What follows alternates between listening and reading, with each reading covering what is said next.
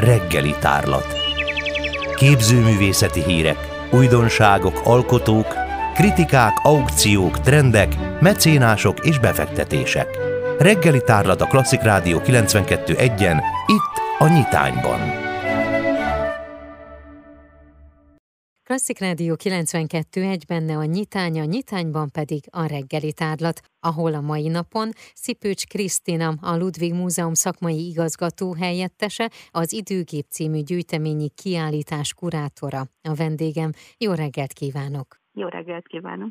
A beszélgetésünk apropóját az adja, hogy új Picasso festmény érkezett a Ludwig Múzeum időkép című gyűjteményi kiállítására, de mielőtt rátérnénk erre, a festményre, illetve hogy minek a helyére érkezett, szerintem beszéljünk az Időgép című gyűjteményi válogatásról. Ez ugye 2020. szeptember 1-én nyitott meg, de 2022. december 31-ig látogatható ez a kiállítás.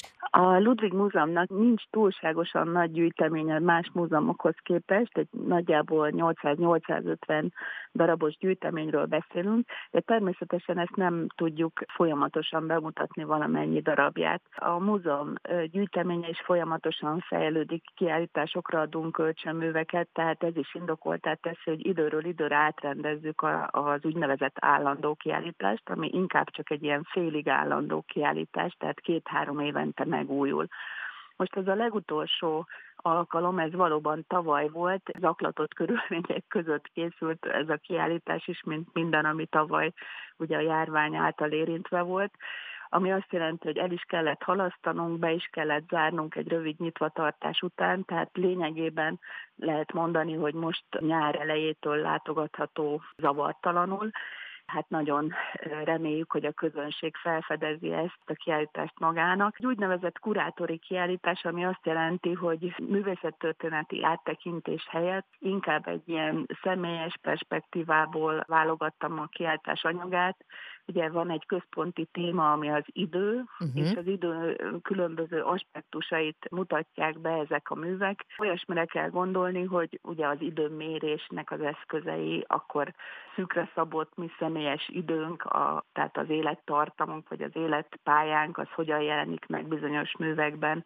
naplószerűen, vagy, vagy akár a családi fotókon keresztül vagy ugye a történelmi idő az már egy nagyobb lépték, ebből mi az, ami mondjuk a mi személyes történelmünket érintheti, hogyan uh-huh. válunk részesévé nagy történelmi fordulatoknak, de akár olyan dologra is gondolhatunk, hogy mennyi idő alatt készül el egy műtárgy. Ugye akár a, a másodperc töredéke alatt készülhet egy fénykép, még egy festmény, tehát ugyanazt a témát hosszú időn keresztül, mondjuk egy portrét, az hónapokon keresztül is festhet akár egy, egy festőművész. 10-11 nagyobb csoport van, műtárgy csoport, ezek mind-mind ezeket a témákat járják körül. Még egy fontos dolgot elfelejtettem, a művészet történetet, ami hát egy alap ugye a mi szakmánkban.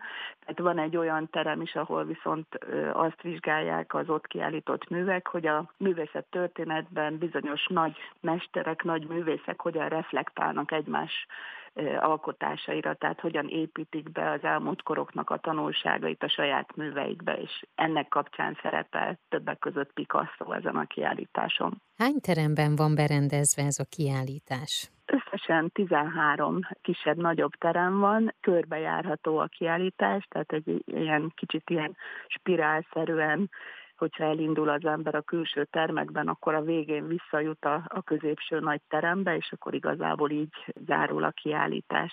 Ugye, ahogy említettük, a beszélgetésünk apropója az az, hogy új Picasso festmény érkezett ebbe a gyűjteményi kiállításba. Szeptember 14-én egészen pontosan úgy. Mi az, aminek a helyére került, és mi az új festmény, ami érkezett? múzeum gyűjteményének egy kiemelkedő darabja Picasso muskétása, nincs múzeum tulajdonában, hanem egy hosszú távú letét a Ludwig Stiftungtól, a Ludwig Alapítványtól, amelynek Áhenben van a székhelye.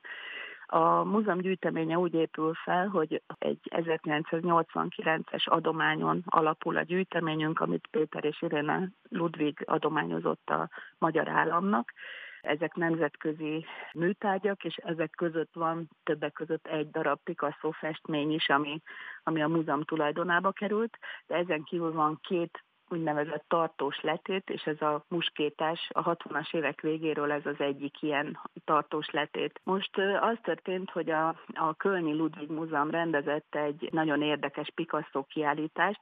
Tudni kell, hogy a Kölni Ludwig Múzeumban van a egyik legnagyobb Picasso gyűjtemény, tudni, a Ludwig házaspár szenvedélyesen gyűjtötte Picasso műveit, tehát a Európában a harmadik legnagyobb gyűjtemény van a Kölni Ludwig Múzeumban, de mégiscsak ez a mi muskétásunk nagy szükségük volt ezen mhm. a kiállításon erre. Tudni, ez azt reprezentálta az ő kiállításukon, hogy ez volt az a Picasso, amit többek között kelet-európai országokban is bemutattak, Kelet-Németországban annak idején, amikor kapcsolatokat építettek még a hidegháború idején a kelet és nyugat között, és ilyen kultúrdiplomáciai szerepe volt a Picasso-nak, aki ugye, mint a francia kommunista párt tagja, tulajdonképpen politikai nézeteit tekintve elfogadható volt a kelet-európai rezsimek számára is.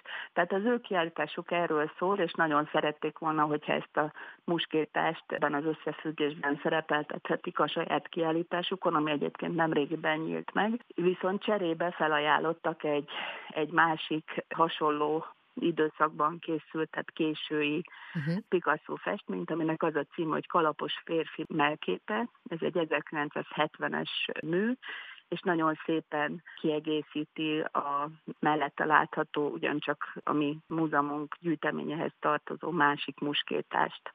Milyen visszajelzések érkeznek a kiállítással kapcsolatban? Nagyon tartalmas a kiállítás, tehát nagyon érdekes művek vannak. A kortás művészetnek az a szokásos problémája, hogy sokszor nem magától értődőek a, a művek, tehát nagyon igénylik a, a kommentát, vagy a tárlatvezetést, vagy a háttérinformációkat. Én magam is nagyon sok iskolás csoportot, főleg középiskolásokat és egyetemistákat vezettem már a kiállításban. Szeretik a, a kiállítást a látogatók, de még jobban szeretik, hogyha valaki mellettük áll, és egy kicsit bevezeti őket a művek mögött álló történetekbe, vagy háttérinformációkba.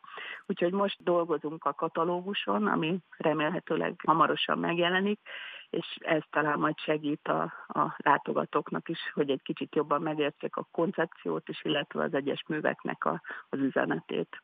Bennem felmerült a kérdés, vagy így jött is magától, hogy mikor lesz legközelebb kurátori tárlatvezetés? Például tegnap a Kaposvári Egyetemről jöttek művészeti karra járó hallgatók, őket kellett így hirtelen uh-huh. körbevezetni. Pénteken a Képzőművészeti Egyetem kurátorszakos hallgatói jönnek, úgyhogy igazából én úgy rendelkezésre állok, tehát hogyha ha valaki szeretné, hogy egy kicsit segítsek, akkor nagyon szívesen, de ezen kívül a múzeumpedagógiai osztály rendszeres tárlatvezetéseket is tart, sőt abban az időszakban, amikor zárva tartottunk, akkor online tárlatvezetéseket is tartottak, sőt foglalkozásokat is kidolgoztak ehhez a, a kiállításhoz. Nagyon-nagyon szépen köszönöm, és nagyon sok látogatót kívánunk, hogy minél többen ellátogassanak erre a kiállításra, és mondjuk minél több iskola részt vegyen ezen. Nagyon szépen köszönöm. Én is köszönöm.